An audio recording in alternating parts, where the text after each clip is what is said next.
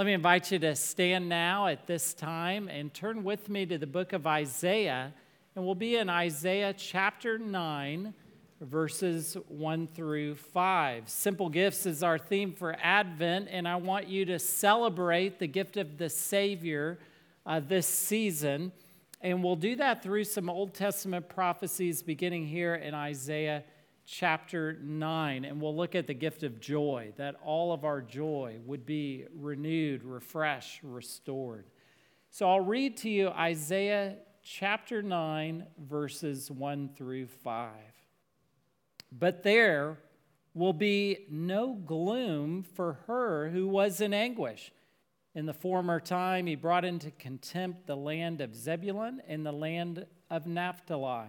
But in the latter time, he has made glorious the way of the sea, the land beyond the Jordan, Galilee of the nations. The people who walked in darkness have seen a great light. Those who dwelt in a land of deep darkness, on them has light shone. You have multiplied the nation, you have increased its joy. They rejoice before you as with joy at the harvest, as they are glad when they divide the spoil. For the yoke of his burden and the staff of his, for his shoulder, the rod of his oppressor you have broken, as on the day of Midian. For every boot of the trampling warrior in battle tumult, and every garment rolled in blood will be burned as fuel for the fire. Let's pray together. Lord, we thank you for the good news of the gospel and the beauty of what it means to us to have a Savior. We pray that you would restore our joy, that the circumstances of life and the situation in our society and culture would not crowd out the good news of Christmas that Jesus has come. Show us that today through this text, we ask in Christ's name. Amen. You may be seated.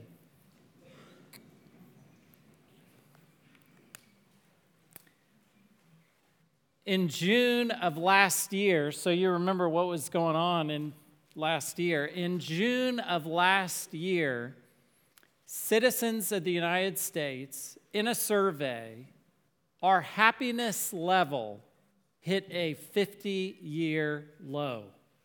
50 year low. In other words, they've been doing this survey for 50 years, since 1972, and they conduct this survey every other year measuring the happiness of U.S. citizens, and last year it hit a low.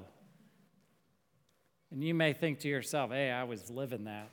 So I remember that. But 14% of adults in this survey, 14% reported last year being, quote, very happy.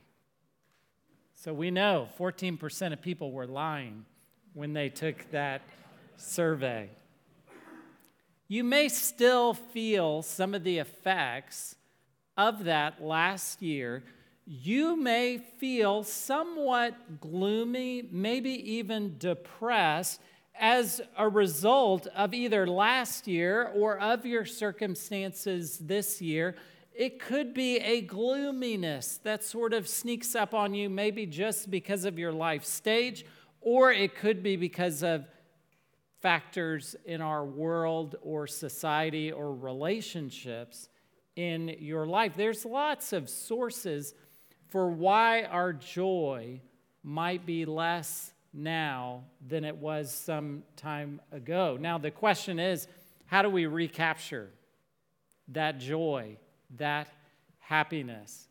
Is it possible even to increase your joy? I have good news for you. Oprah has an article, and it's entitled exactly how to find joy today and every day. So I read this on the internet, so it's true. And that article gives, and I know you're thankful for this, 13 ways to increase your joy. Now, I'm not going to read all 13 to you, but I just want to tell you that we're not going to charge the gates of hell with these 13 things and see our joy restored. What are the thir- some of the 13 things? Striking up conversations with strangers. Another one, painting your home. Buying house plants brings joy. Clearing your mind, I'm not sure what that means, or how to restore your joy, be kinder to people. Now, I read those and I think to myself, really? Is that all we have to restore our joy? I'm terrible at keeping house plants. And most likely they'll end up dying, which will not increase my joy. But exactly how to find your joy today and every day, I'm led to these consumeristic practices, and those are somehow supposed to deal with the difficult things in my life. That just doesn't give me a lot of hope. And I want you to know the Bible has a different way. That all of us at times struggle with the gloominess of what it is to live in a fallen world. And there's a much better way to have joy than taking care of houseplants. And so I want to tell you at the outset that in Christ, He has given us the gift of joy. How? How do we arrive at this?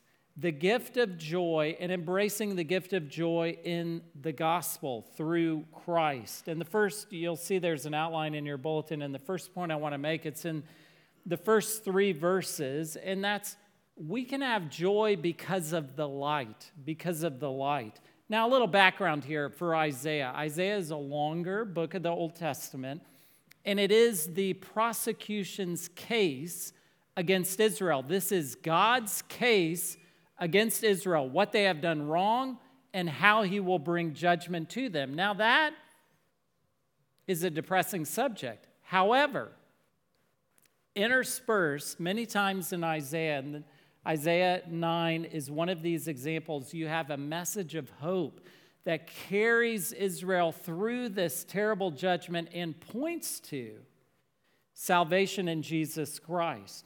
So, with that context, let's look at how we can have joy because of the light. Look in verse 1. We read this There will be no gloom for her who is in anguish. This is a wonderful statement of good news that the gloom will be dealt with, that we will be brought out of this gloom. Now, who is the one that is in anguish? If you look up in the context here, chapter 8, verse 19, we read this How are God's people conducting themselves back in Isaiah's time? Look at uh, Isaiah 8 19. And when they say to you, Inquire of mediums and the necromancers who chirp and mutter, should not a people inquire of their God? So they were turning their back on God and instead seeking answers elsewhere. Isaiah 8 9, should they inquire of the dead on behalf of the living? And this shows you that God's people have walked away from the guidance that God gives them. And as a result, they have found themselves subject to God's judgment. But we're told here the good news in verse 1 there'll be no more gloom for those who are in anguish. And then we go on reading, in the former time, he, God, brought into contempt, he judged the land of Zebulun and the land of Naphtali. Now, those are the northern regions of Israel where Assyria would eventually invade. Isaiah is a book that depicts the judgment of God coming to Israel from the nation of Assyria who was raised up against them.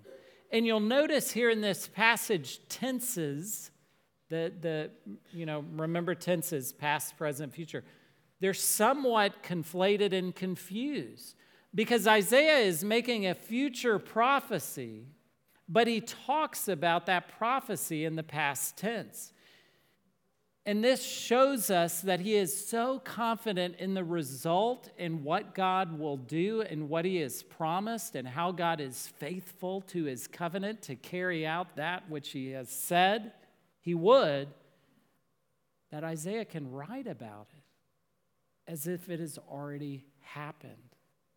And so we read there, in the former time, God would and did judge the land of Zebulun and the land of Naphtali, but in the later time, he has made glorious the way of the sea, the land beyond the Jordan, Galilee of the nations.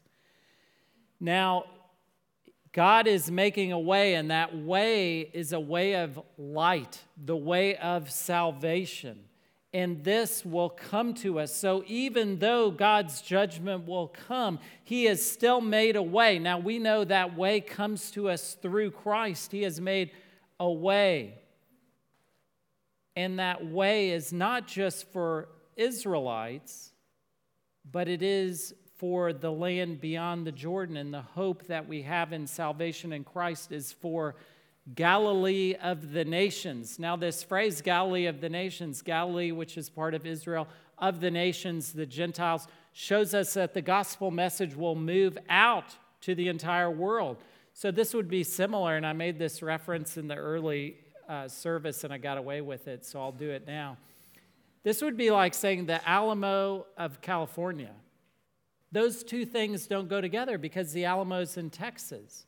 But the Galilee of the nations, this is a hopeful statement of the triumph of God's kingdom, His word, and His grace as far as the curse is found.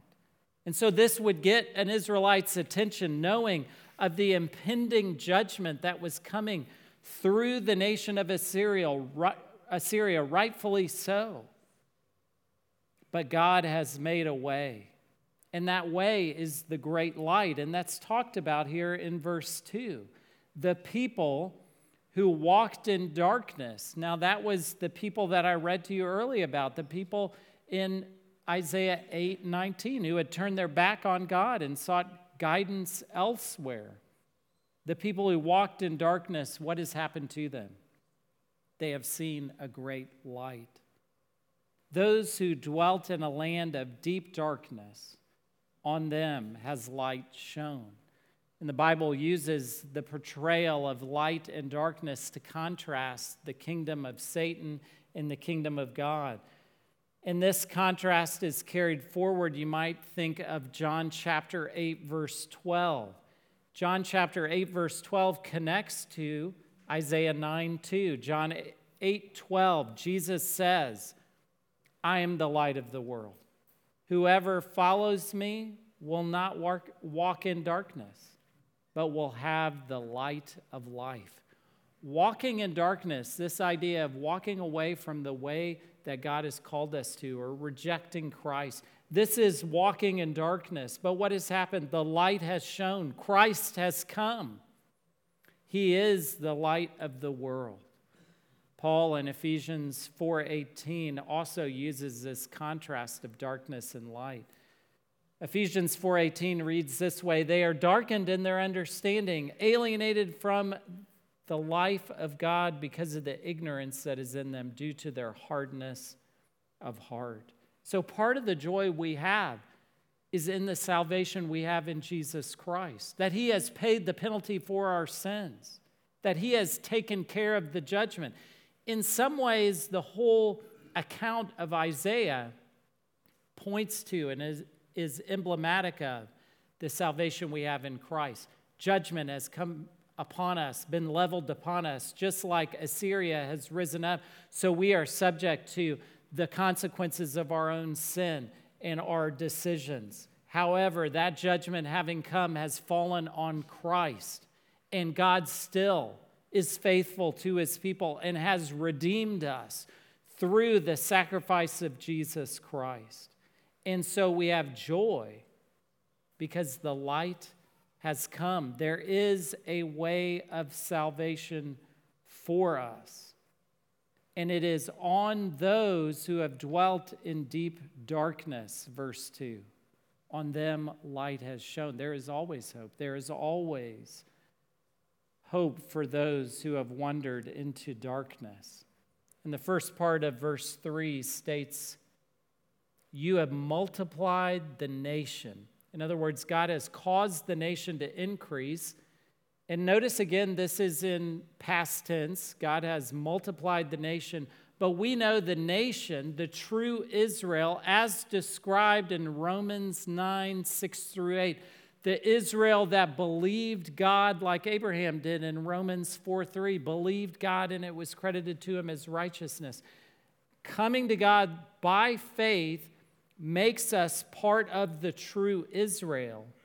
And by so doing, God has fulfilled this prophecy. He has multiplied the nation and what has he done? Increased its joy. The source of joy is our salvation in Jesus Christ. It is something that cannot ever be taken away from us.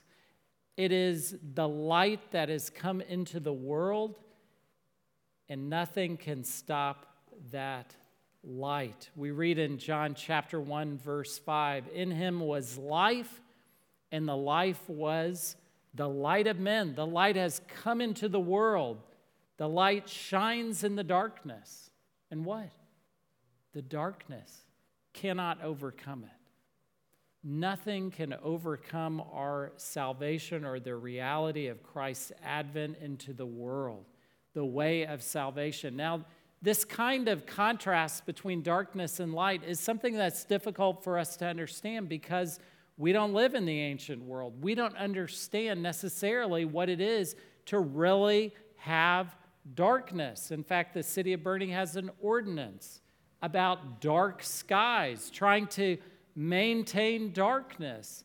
And let me tell you, it's complicated. We had to look at it for these uh, light poles down here on the Life Center. But we live in a world that wants to maintain that darkness for a rural community. So we don't necessarily understand this contrast between light and darkness.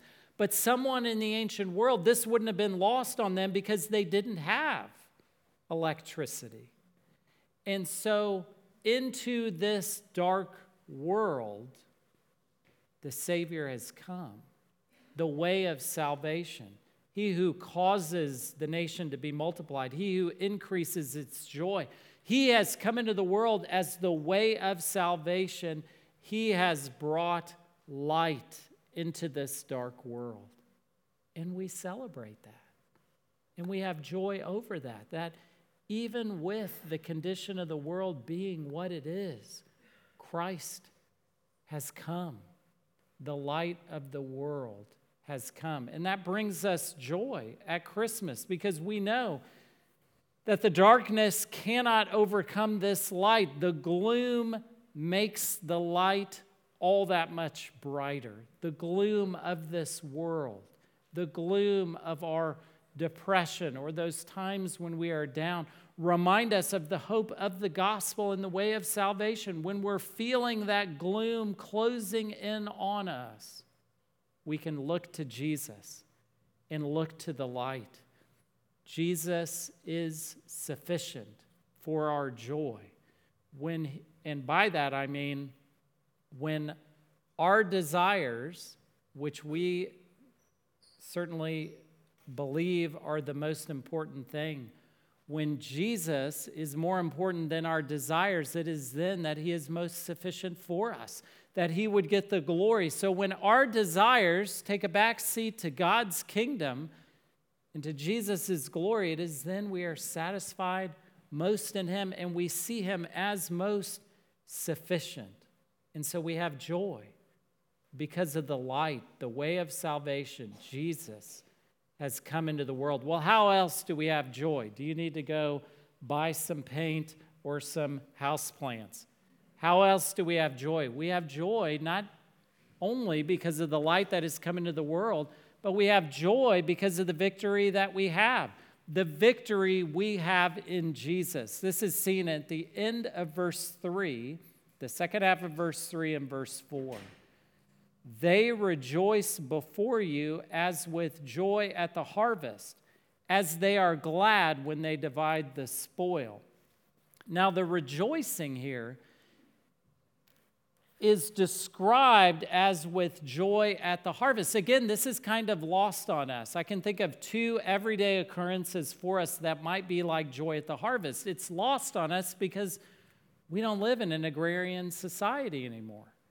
But to think for a moment if you lived back then, your whole livelihood and existence would have been out in a field and you would have been depending on it, and it would have been subject to any amount of roving bands of raiders who would come in and steal your crops, or predators who would come in, or locusts, or bad weather. All of these things could have destroyed your harvest. And as a result, and the hardest thing about the harvest being destroyed at harvest is you've done all the work. You've done all the work but gather. And then it could be destroyed. So, joy, there was much joy at the harvest because it meant security, it meant existence could carry on. And so, joy at the harvest, glad when they divide the spoil. In ancient warfare, if you won, you got the other guy's stuff. And so, there was great joy in the victory because there was a scarcity at that time, and so you got their goods. Now, the two ways I can think we celebrate this every day is when you go to HEB and they have what you want and it's not too busy, you come out of there, you're pretty joyful. That's a little picture. Of course, your life doesn't depend on that, and you could maybe go to a different store. But that's joy at the harvest. The other way, so joy at the harvest every day is experienced when we go and we shop and we get what we need and it's not too busy. Joy at the harvest is also if you're a hunter. Ooh, I'm bringing up hunting. If you're a hunter, you have joy at the harvest. When you harvest that trophy buck, there is joy because you know you can put meat on the table, you can feed your family, and there is much joy. So the joy comes from the victory, and victory is seen here in the harvest. Victory is seen militarily in the provision of the spoil that uh, would happen after a military victory. Joy is also seen in verse 4 in liberation. Look at verse 4 with me. For the yoke of his burden and the staff for his shoulder, the rod of his oppressor, you have broken. So we have three things that are point to the domination of one nation over another when that military victory is won by one nation over another, they can put the yoke, they can put the population to slavery, they can enforce that with the staff or the rod of his oppressor. And so liberation comes through victory. And the victory is described here at the end of verse 4 you have broken. You have broken the rod, the staff, the yoke, the things that are emblematic of the oppression you have been liberated from. And what is that liberation described as? Do you see it at the end of verse 4? As on the day of Midian. As on the day of Midian. Now, we need to be reminded of, of that day, but ancient Israel would have known and would have remembered. It was part of their cultural history, the day of Midian. That's in Judges chapter 7. And do you remember with Gideon? He goes to fight the Midianites, and he has an army of 32,000 people. And God uses a tactic never seen in the military before. What does God do? He says to Gideon, Your army's too big. I'm going to give you victory, but I'm not going to do it with 32,000 soldiers. And the first thing he does is he says, Tell everyone who is scared to go home. 22,000 people leave the army that day.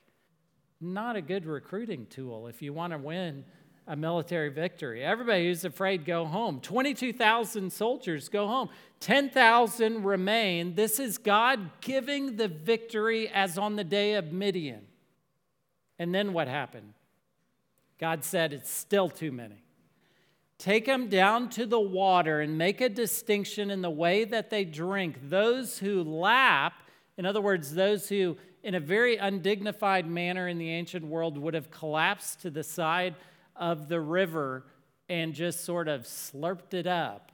Those people keep, and those people who sort of, in a dignified way, scoop up the water and drink this way, send them home. Send them home.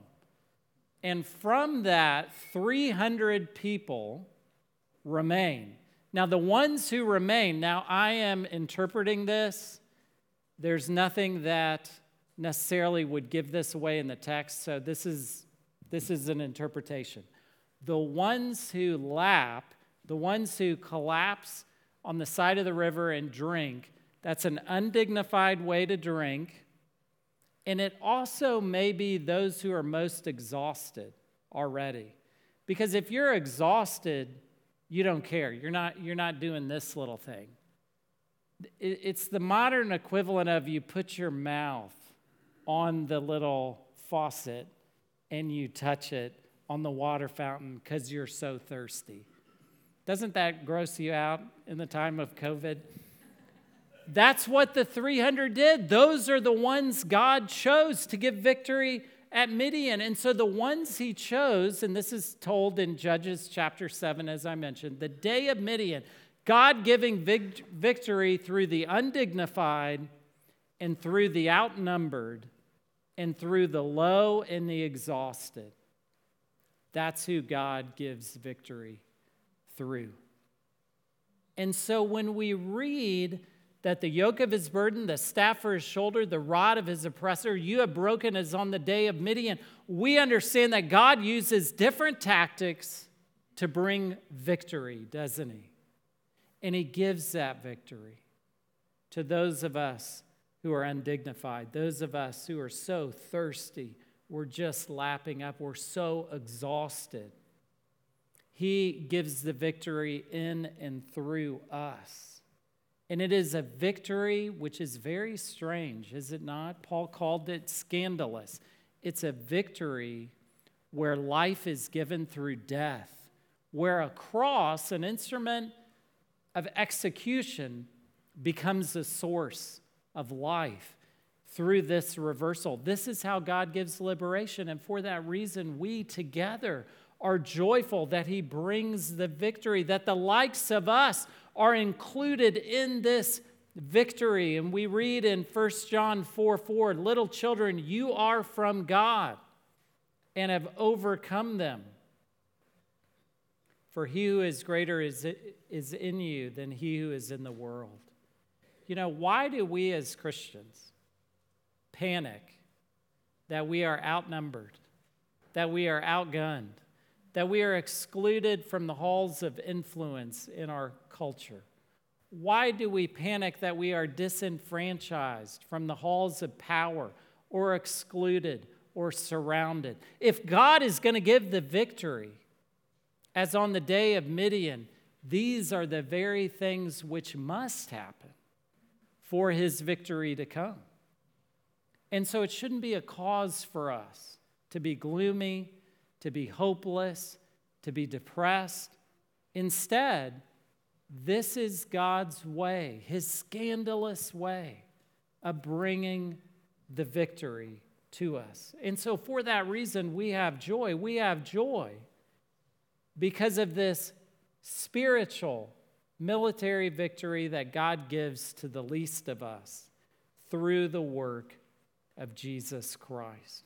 Now, we've seen then so far, we can have joy because the light has come into the world, the way of salvation. We can have joy as well because of the victory, the liberation we have from our sin, from our enemies through Christ.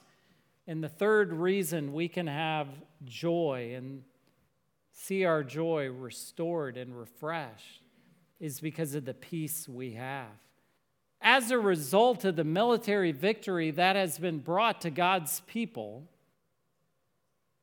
look in verse 5. Every boot of the trampling warrior in battle tumult, and every garment rolled in blood will be burned as fuel for the fire.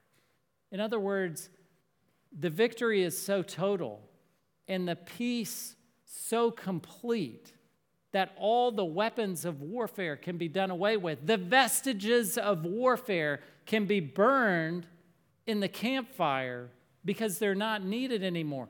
And those reminders of that warfare and that pain are destroyed and part of the redemptive picture of how the gospel redeems not just our present and our future, but our past as well.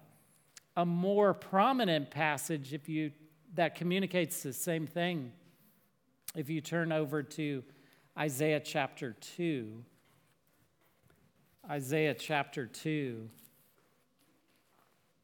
verse 4, you get the same vision of peace in Isaiah 2 4 that has to do with the destruction of the implements of warfare. Isaiah 2 4, he shall judge between the nations and shall decide disputes for many peoples. And what will happen as a result of this?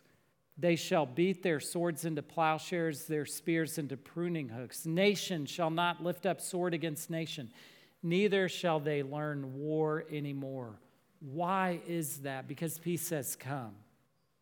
Peace through the Savior. Remember, several times I've told you that Christianity is not just about being forgiven, but instead it is about justification, being declared righteous, reconciled to God. That means that for the Christian, those who are found in Christ, we are at peace with God. We're reconciled with Him. You may say to yourself, I, I, don't have anything against God. You might not, but He has something against you because all of us have sinned. None of us stack up to His perfect ways. And as a result, we're at enmity with God. However, Christ has come and He has brought peace through His reconciling power, satisfying God's perfect standard receiving the judgment that was due to us for sin, and He has brought peace. He has brought peace through the cross. Now, you notice something about worship in the Protestant church is Jesus is no longer on the cross. And that's important because we understand that this complete, total spiritual victory that God has brought through Christ and the reconciling power of Jesus, which brings us this lasting peace, all of that has been accomplished through his life, his death, his resurrection. So Jesus does not need to be crucified again. His sacrifice was once and for all, and the Protestant empty cross points to this total victory, such that the implements of warfare can be done away with because we will never go to spiritual war with God again. He has reconciled us through Christ. And that's good news for us strugglers that we can have joy because Christ has brought this peace to us through the cross. I want you to have a joy filled Christmas uh, this Christmas season. How's that going to happen? How's that going to happen? It's not going to happen because you go out and buy a bunch of house plants or you clear your mind or you try to start up conversations with strangers or you just try to be kind to people. No, instead, I wish it were that easy. Instead, The gloom of this world is dispelled only because the great light, Jesus Christ, has come. To have joy, then, to have your joy refreshed and renewed, means that we look for that joy in our salvation, Christ's victory that he won for us. And as a result of his coming and that victory he won, Finally, we have peace with God and we are reconciled with Him. To have this joy it should be and is every Christian's experience, whether we believe our faith is weak or not. Faith gives us the victory and the peace of the light of the world who has come. Let's pray together.